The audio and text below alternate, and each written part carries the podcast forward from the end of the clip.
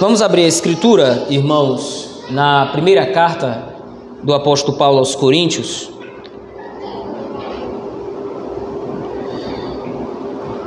Primeira carta do apóstolo Paulo aos Coríntios, capítulo 12.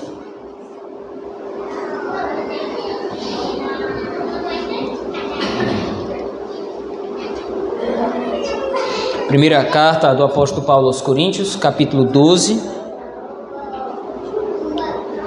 versículos do 1 ao 11. 1 Coríntios, capítulo 12, versículos do 1 ao 11. Se nos diz o texto da Escritura. A respeito dos dons espirituais, não quero, irmãos, que sejais ignorantes. Sabeis que, outrora, quando erais gentios, deixáveis conduzir-vos aos ídolos mudos, segundo eres guiados. Por isso vos faço compreender que ninguém que fala pelo Espírito de Deus afirma anátema Jesus. Por outro lado, ninguém pode dizer Senhor Jesus, senão pelo Espírito Santo. Ora, os dons são diversos, mas o Espírito é o mesmo. E há também, e também há diversidade nos serviços, mas o Senhor é o mesmo. E há diversidade nas realizações, mas o mesmo Deus é quem opera tudo em todos. A manifestação do Espírito é concedida a cada um visando a um fim proveitoso. Porque a um é dada, mediante o Espírito, a palavra de sabedoria, e a outro, segundo o mesmo Espírito, a palavra do conhecimento. A outro, no mesmo Espírito, a fé, e a outro, no mesmo Espírito, dons de curar. A outro, operação de milagres, ou operações de milagres. A outro, profecia a outro discernimento de espíritos, a um variedade de línguas e a outro capacidade para interpretá-las. Mas um só e o mesmo Espírito realiza todas estas coisas, distribuindo-as como lhe apraz a cada um individualmente. Amém. Vamos orar ao Senhor nosso Deus. Deus bendito, tendo lido a tua palavra, pedimos agora que o Senhor ilumine o nosso entendimento, a fim de que possamos compreendê-la, Senhor. O Senhor inspirou Paulo a redigir esse texto e enviá-la, enviá-lo à igreja de Corinto, mas também cremos que este texto foi endereçado a todos nós hoje, porque o teu espírito assim o quis. Ó Deus, nos dá iluminação, nos dá compreensão, nos pastoreia por meio desse texto. É assim que nós oramos no nome poderoso e bendito de Jesus Cristo, teu Filho. Amém. Irmãos, nós temos visto ao longo do capítulo 11 que o apóstolo Paulo entrou numa nova sessão dessa carta. A preocupação maior do apóstolo Paulo agora é ordenar o culto público. Havia muitas dúvidas na igreja de Corinto com relação a esse assunto.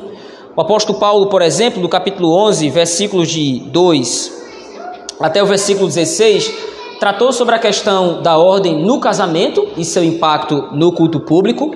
No último domingo, nós vimos do versículo 17 ao 34 o quanto o apóstolo estava preocupado em ordenar o momento da ceia do Senhor e que esse momento deveria refletir claramente a comunhão que a igreja tinha diante do Senhor através de Cristo Jesus. Agora, a partir do versículo do capítulo 12, o apóstolo Paulo está preocupado com a ordem no culto público, mas agora ele se coloca ou ele abre um parêntese no texto para tratar especificamente dos dons espirituais, que era assunto de grande confusão na igreja de Corinto. O texto que nós estamos lendo, o texto que nós temos diante de nós, ele foi estruturado pelo apóstolo Paulo seguindo uma estrutura básica em que ele ensina a igreja, em primeiro lugar, que esses dons procedem diretamente do Espírito Santo.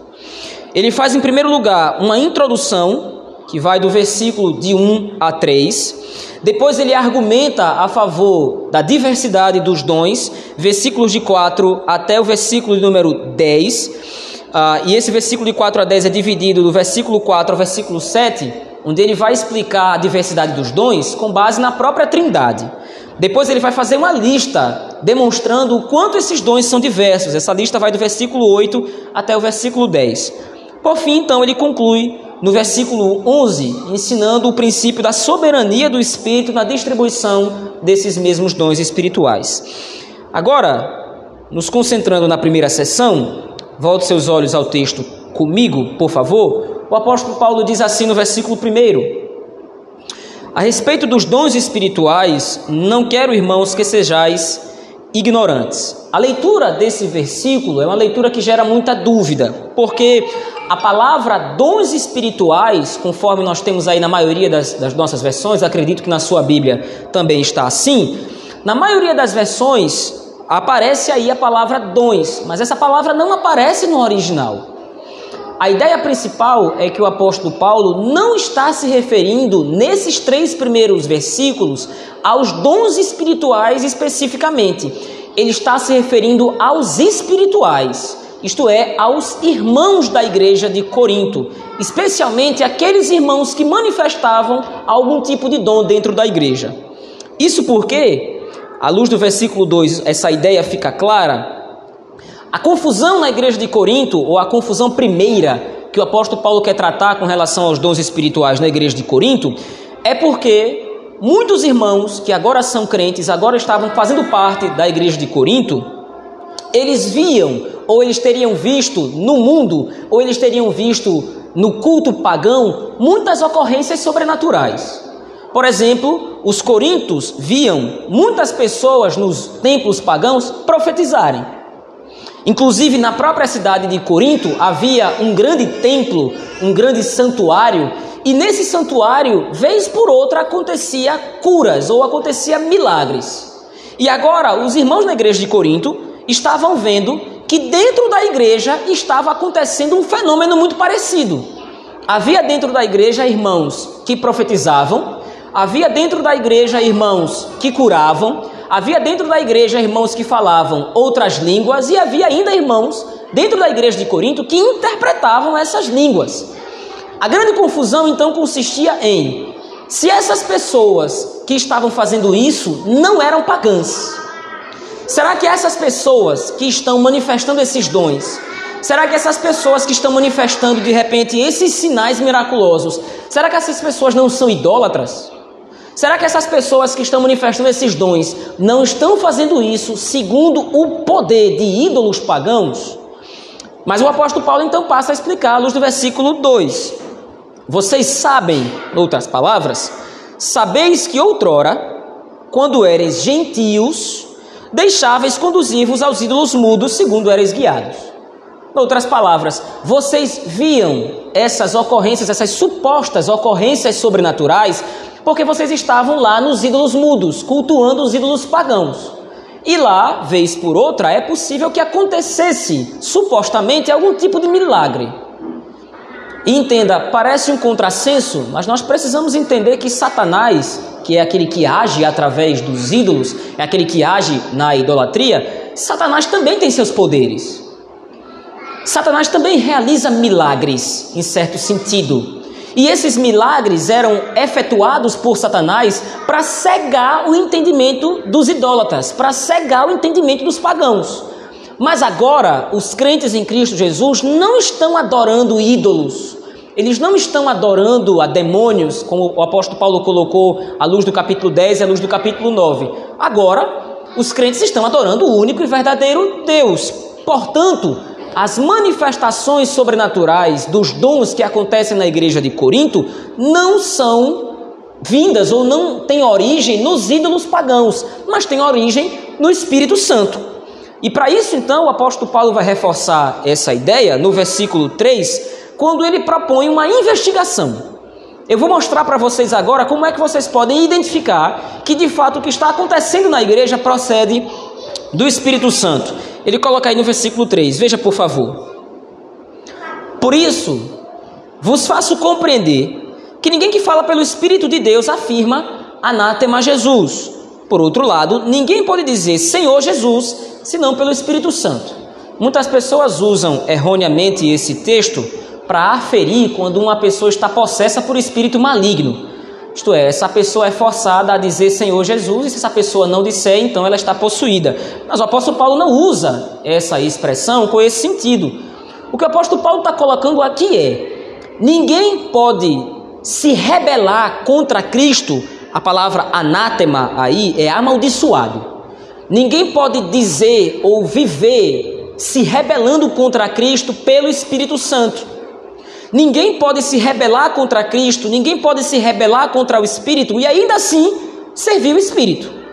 A manifestação idólatra, a manifestação de milagres pagãos que acontecia nos templos pagãos, aquilo era uma demonstração de rebelião contra o reino e não estava acontecendo pelo poder do Espírito.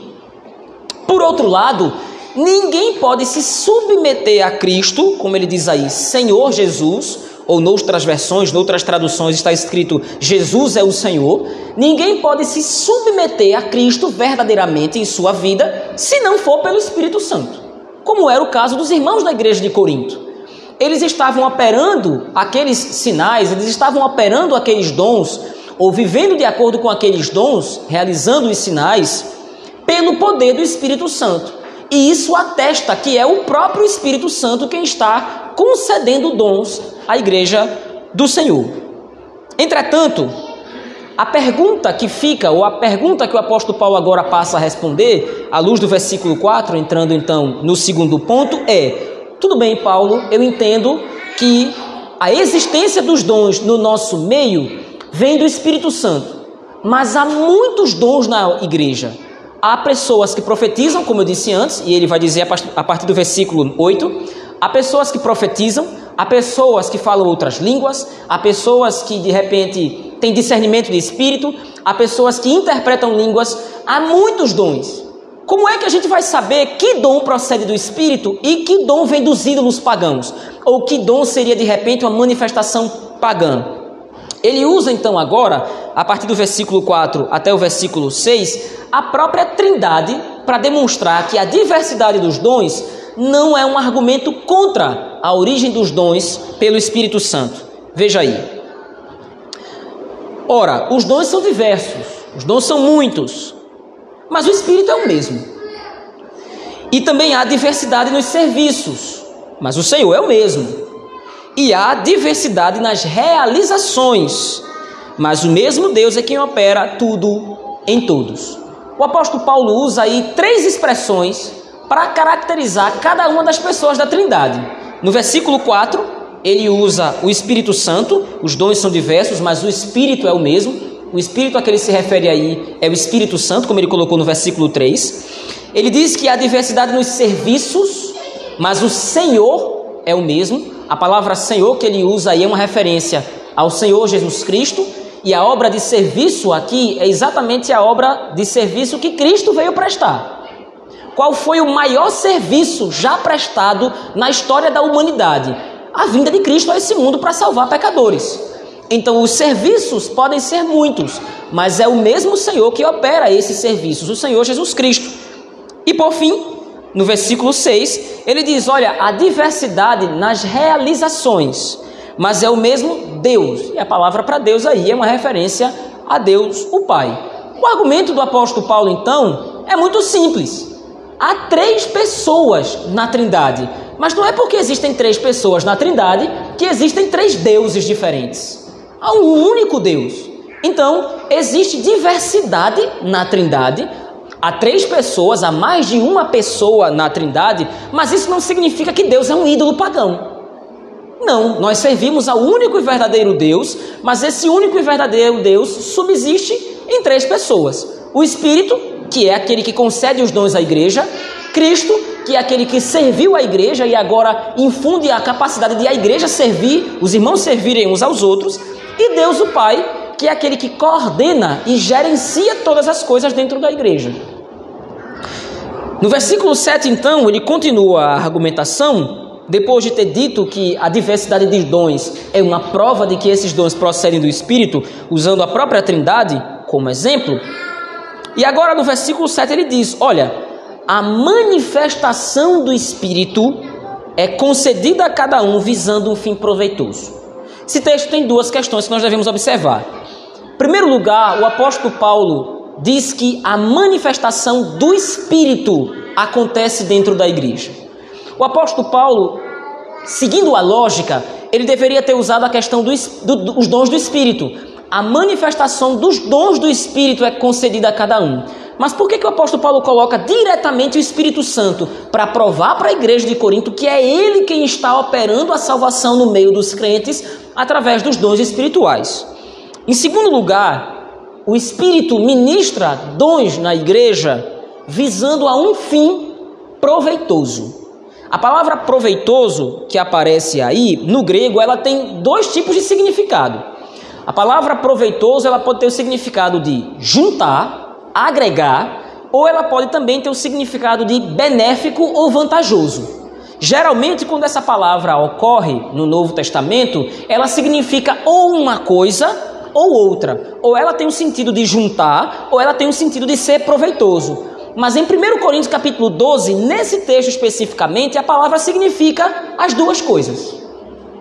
Noutras palavras, tornando o texto mais prático e mais fácil de compreender, o apóstolo Paulo está dizendo que o Espírito Santo ministra dons à igreja, em primeiro lugar, para reforçar a unidade da igreja. E em segundo lugar, para que haja um desenvolvimento espiritual no meio da igreja. E aqui nós precisamos já fazer alguns parênteses. Porque sempre que nós tratamos de dons espirituais, esse assunto geralmente é um assunto muito polêmico. Que infelizmente hoje muitas pessoas tomam esse texto para subsidiar e para justificar a contemporaneidade de todos os dons. Nós reformados, nós vamos ver isso especificamente nas aplicações. Nós reformados, nós presbiterianos, nós acreditamos que alguns desses dons, que vão aparecer na lista aí, na lista a partir do versículo 8, alguns desses dons cessaram. Conforme o Evangelho, conforme o Novo Testamento foi sendo escrito, a necessidade de alguns desses dons, não todos, a necessidade de alguns desses dons foi diminuindo. Conforme Cristo, através dos seus apóstolos, foi exortando a igreja através da revelação escrita, a necessidade de haver na igreja profecia, dom de língua e outros dons, essa necessidade foi diminuindo até que quando o Novo Testamento foi completado, foi iniciado ou então foi completado mesmo todo o Novo Testamento, os 27 livros do Novo Testamento foram escritos, quando isso aconteceu, não há mais necessidade de revelações outras. Não há mais necessidade de dons de línguas para demonstrar o Evangelho, porque agora nós temos o Evangelho redigido. Nós temos agora o próprio Evangelho registrado nas palavras apostólicas. Não há necessidade mais de profecia, porque agora nós temos toda a vontade revelada do Senhor registrada e entregue à sua igreja para nós. Entretanto, muitos hoje afirmam que os dons do Espírito, sobretudo o dom de língua, o dom de variedade de língua, existe. Mas infelizmente o que se vê hoje é o dom, o suposto dom, sendo usado de maneira completamente equivocada. O dom é usado para demonstrar algum tipo de espiritualidade. Os irmãos que acreditam que falam línguas usam esse dom para acharem que são mais crentes que os outros ou mais espirituais que outros. Os dons hoje supostamente são usados, ou os dons que supostamente há hoje, são usados para a promoção da pessoa em si, para que a pessoa seja vista como um crente de maior nível, um crente mais espiritual. Só que o que o apóstolo Paulo está dizendo aqui é o exato oposto disso. Os dons espirituais não foram entregues à igreja, ou não foram entregues à igreja para a promoção do crente individualmente. Os dons do Espírito Santo não foram entregues à igreja para que a igreja, para que os irmãos na igreja possam se achar mais espirituais, ou um crente mais espiritual do que outro, porque um fala língua, porque outro profetiza, porque outro cura. Não. A concessão dos dons, a manifestação dos dons, como está aí no versículo 7, a manifestação do Espírito é concedida a cada um visando a um fim proveitoso. Que fim proveitoso? Unidade e crescimento espiritual. Se não atende a esses requisitos, não é dom do Espírito. Ou se é dom, está sendo usado erroneamente, como muitos na igreja de Corinto usavam. Muitos na igreja de Corinto, como nós vamos ver à luz do capítulo 14, estavam querendo colocar o dom de língua como superior a todos os dons. O dom de língua no Novo Testamento é a capacidade de falar um outro idioma sem que nunca se tenha aprendido aquele idioma. Por exemplo, alguém que nunca aprendeu japonês começa a falar das grandezas de Deus em japonês fluentemente. Alguém que nunca aprendeu inglês passa a falar fluentemente em inglês das grandezas de Deus, das grandezas do Evangelho, sem nunca ter aprendido inglês. Esse é o dom de língua, conforme registrado, por exemplo, na primeira aparição do dom, em Atos capítulo 2. Haviam pessoas de diversas localidades do mundo antigo e elas estavam ouvindo os 120 dentro do cenáculo, os 120 estavam falando nas línguas dessas pessoas, mas, essa, mas os 120 nunca aprenderam essas outras línguas. Mas os coríntios estavam então usando o dom de língua como se o dom de língua fosse superior e, portanto, a pessoa que fala noutras línguas fosse superior a todas as outras. Nós vamos ver isso mais especificamente quando nós chegarmos na aplicação. Mas veja, como disse anteriormente, nós reformados nós acreditamos que os dons revelatórios, dom de profecia, dom de variedade de língua, dom de interpretação de língua, esses dons revelatórios eles cessaram, porque não há mais necessidade de haver nenhum, nenhum tipo de revelação ou outra, porque nós temos toda a revelação do Espírito aqui registrado na Escritura Sagrada. Mas isso não significa dizer que o Espírito hoje não esteja concedendo dons e talentos à igreja para a edificação do seu povo. Mas, em primeiro lugar, os dons e talentos servem ao Espírito para a edificação do povo de Deus. Se as nossas habilidades, se os nossos dons, se os nossos talentos estão sendo usados para nossa promoção, promoção pessoal, se nós estamos, se nós estamos usando os talentos e os dons do Espírito para a nossa própria glória, nós estamos usando errado. E o apóstolo Paulo prova isso com a continuação do argumento, agora, a partir do versículo 8. A um é dada, mediante o Espírito, a palavra de sabedoria, e a outro, segundo o mesmo Espírito, a palavra do conhecimento a outro pelo mesmo Espírito a fé. Essa fé que aparece aqui, o dom da fé, não é, uma, não é a fé salvífica, é a confiança plena diante do Senhor. E essa confiança é dada de tal forma que a pessoa é capaz de realizar também milagres. A um é dado então, pelo mesmo Espírito, a fé. A outro, no mesmo Espírito, dons de curar. A outro, operação de milagres. A outro, profecia há outro discernimento de espíritos, e é esse, esse dom também há muita dúvida sobre ele. Discernimento de espírito, do qual fala o apóstolo Paulo aqui, não é para saber se uma pessoa está endemoniada ou não. O discernimento de espírito aqui é para saber se determinada profecia de fato vem de Cristo. De repente, um irmão se levantava e profetizava, começava a falar na igreja ou profetizar na igreja, e a pessoa que tinha o dom de discernimento do Espírito sabia se aquilo procedia do Espírito de fato ou não.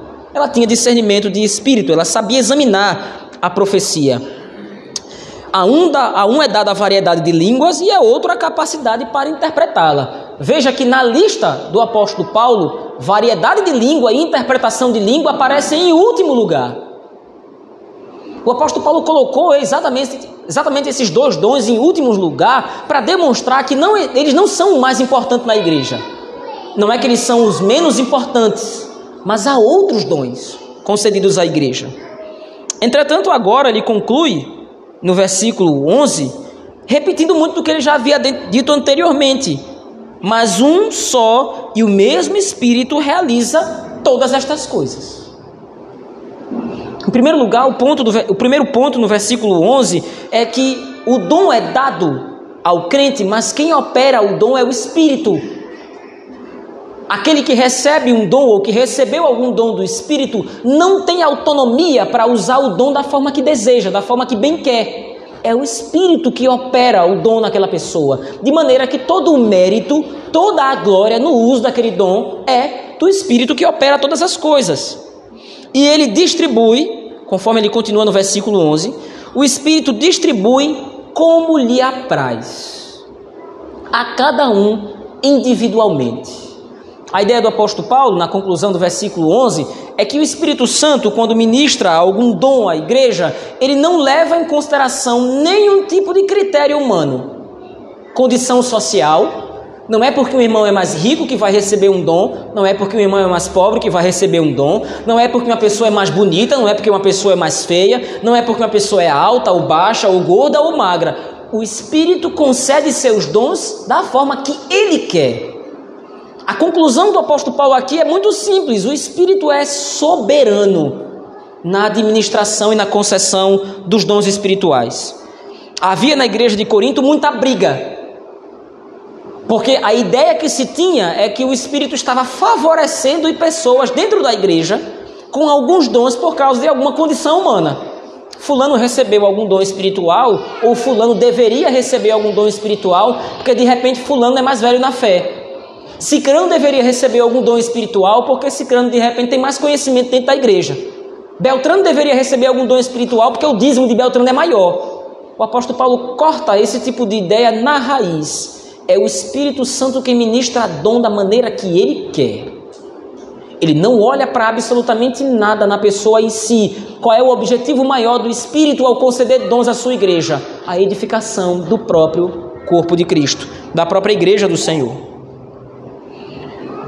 Como nós vamos ver nos próximos domingos, meus irmãos, o texto capítulo 12 da primeira carta do apóstolo Paulo aos Coríntios enfatiza a unidade da igreja, como ele vai colocar a partir do versículo 12. Mas em primeiro lugar, o apóstolo Paulo deixa claro para nós que os dons que a igreja possui, possui é do Espírito Santo. Procedem do Espírito Santo. E essa mesma verdade, ela pode ser entendida por nós a partir de duas aplicações. Em primeiro lugar, o Espírito Santo nutre hoje a sua igreja com tudo o que é necessário para que a sua igreja cresça saudável. Nós às vezes pensamos que o único dom manifesto hoje na igreja é o dom do pastor. Porque o pastor prega, então ele tem o dom da pregação, ele tem o dom da administração da palavra, então ele é o único dom que hoje é manifesto na igreja. E isso não é verdade.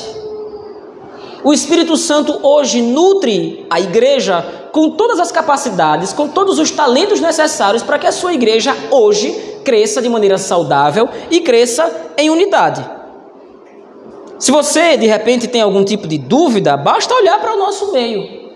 Certamente você vai encontrar no nosso meio irmãos com capacidades e com talentos muito especiais que o Espírito Santo usa para o louvor da sua glória irmãos que têm grande testemunho ou um bom testemunho de piedade, irmãos misericordiosos, irmãos que se propõem a ajudar, irmãos que se propõem de fato a edificar a igreja de todas as formas possíveis. No nosso meio há dons e talentos. E isso significa que o que está sendo operado no nosso meio, de fato, é a salvação em Cristo Jesus. Pastores, presbíteros, diáconos não são os únicos que recebem da parte de Deus dons. Apesar do ofício de presbítero e o ofício de diácono ser uma, uma vocação, um ministério, o Espírito concede dons a esses homens para que esses homens possam de fato executar o presbiterato e o diaconato. Mas presbítero e diácono não são os únicos dons que Deus concede à igreja hoje. Há diversos outros, como o apóstolo Paulo colocou a diversidade nos serviços, mas o Senhor é o mesmo. E se de repente você acha que a igreja não precisa do seu serviço, você está muito enganado. E isso nos leva então à nossa segunda aplicação. A diversidade dos dons mostra para nós a grandeza de Cristo através do seu Espírito Santo, manifestando talentos e habilidades no meio da sua igreja. Certamente a pergunta que fica aí: como é que eu posso saber que eu tenho algum dom? Como é que eu posso saber se eu tenho alguma habilidade concedida pelo Espírito para benefício da sua igreja? Se coloque à disposição da igreja. Você toca algum instrumento? Eu tenho certeza que o nosso irmão Tiago não vai fazer nenhum tipo de questão em você ajudá-lo no momento dos louvores aqui na igreja. Você tem alguma habilidade de administrar, ou você tem algum senso de administração de valores? Eu tenho certeza que os nossos irmãos tesoureiros da igreja certamente fariam bom uso das suas habilidades. Você é uma pessoa muito prestativa que gosta de ajudar. Por favor, procure os diáconos da nossa igreja. Certamente você será muito útil aos nossos irmãos no serviço uns aos outros. Você tem algum outro tipo de capacidade, algum outro tipo de talento? Nós precisamos dos seus talentos. Nós precisamos das suas habilidades, porque nós não podemos ser igrejas sozinhos. Certamente os irmãos conhecem o ditado: uma andorinha só não faz verão.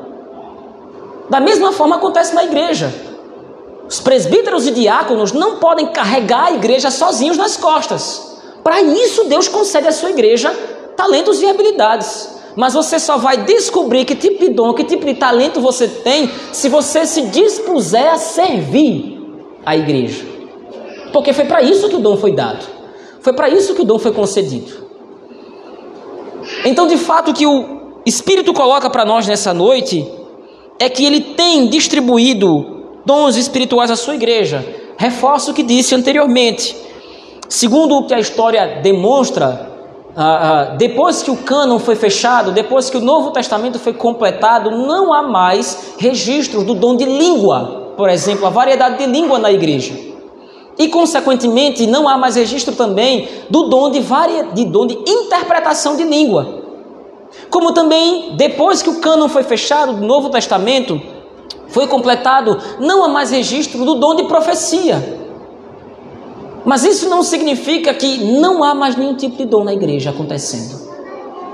Se o Espírito não nutre a igreja com dons e capacidades, isso significa que o Espírito abandonou a igreja. E se o Espírito abandonar a igreja, a igreja vai morrer. Portanto, meus irmãos, é necessário que nós examinemos o nosso coração a fim de saber o quanto nós estamos dispostos a contribuir com a igreja do Senhor. O que o apóstolo Paulo coloca para a igreja de Corinto e, consequentemente, o que o Espírito Santo coloca para nós hoje é exatamente isso. O, irmãos, o dom procede do Espírito. E o Espírito concede dons à sua igreja para que esses irmãos usem esse dom para a glória de Cristo e edificação do seu povo. Mas se você cruzar os seus braços e não colocar em prática esses dons, você também estará pecando contra o Espírito Santo.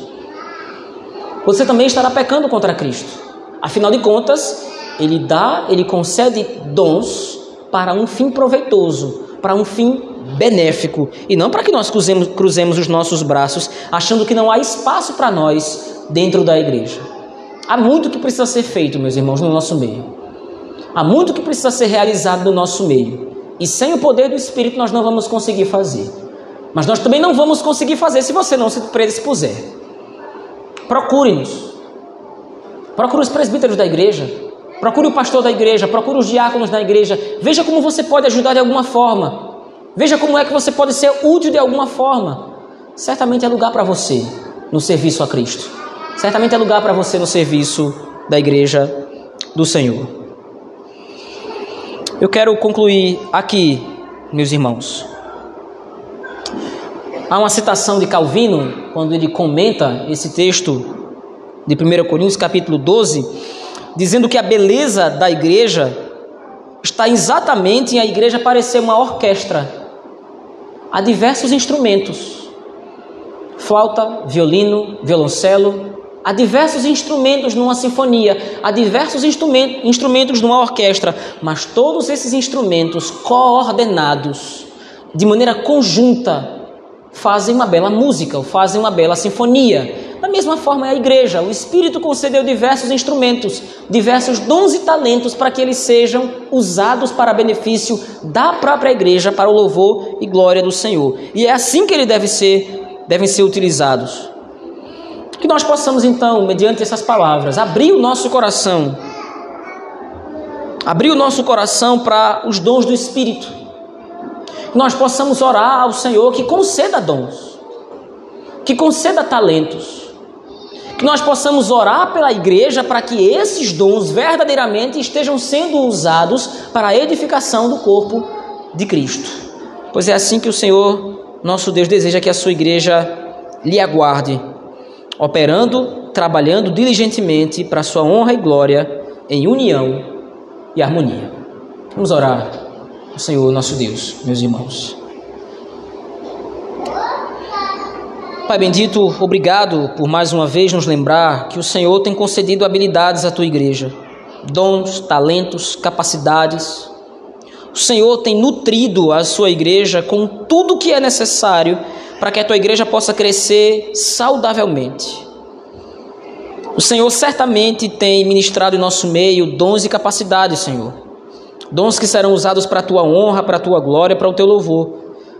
Nos ajuda a nos predispor a isso nos ajuda, ó Deus, a estarmos diante do Senhor em pleno serviço, serviço diligente. que haja no nosso meio o desejo de servir, que haja no nosso meio o desejo de trabalhar para a edificação da igreja, através daquilo que o Senhor nos tem concedido como capacidades do Espírito, aquele que edifica a igreja. Nos ajuda nisso, Senhor. Tem misericórdia de nós. É isso que nós te pedimos e rogamos, em nome de Jesus Cristo, teu Filho. Amém.